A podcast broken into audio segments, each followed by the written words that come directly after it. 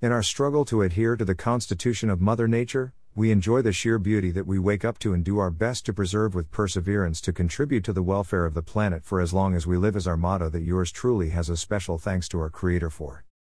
We forgive and forget and set out our stall each moment of the day in renewed search for the scope to do our best so as to bring all of us together in our sincerely held belief that we must never bite the hand that feeds us. This is as true for me in relation to my wife who has stood by me through tough times over 36 years of marriage, blessed with a delightful daughter to keep us company as we enter the dusk of our lives, as it is true for my personal gratitude to Her Majesty the Queen of the United Kingdom for putting up with my mental turmoils over the past 47 years of residence in this state.